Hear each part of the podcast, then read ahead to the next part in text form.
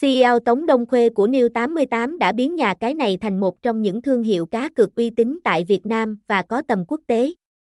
CEO Tống Đông Khuê với bằng cử nhân quản trị kinh doanh từ Đại học Harvard, Mỹ và kinh nghiệm làm việc tại các công ty hàng đầu, đã thành công trong việc kết hợp tài năng quản lý và hiểu biết sâu sắc về ngành cá cược. CEO Tống Đông Khuê đã đạt được thành công nổi bật với New 88 chỉ sau 6 tháng, thu hút hàng nghìn người truy cập mỗi ngày và hợp tác đại sứ thương hiệu.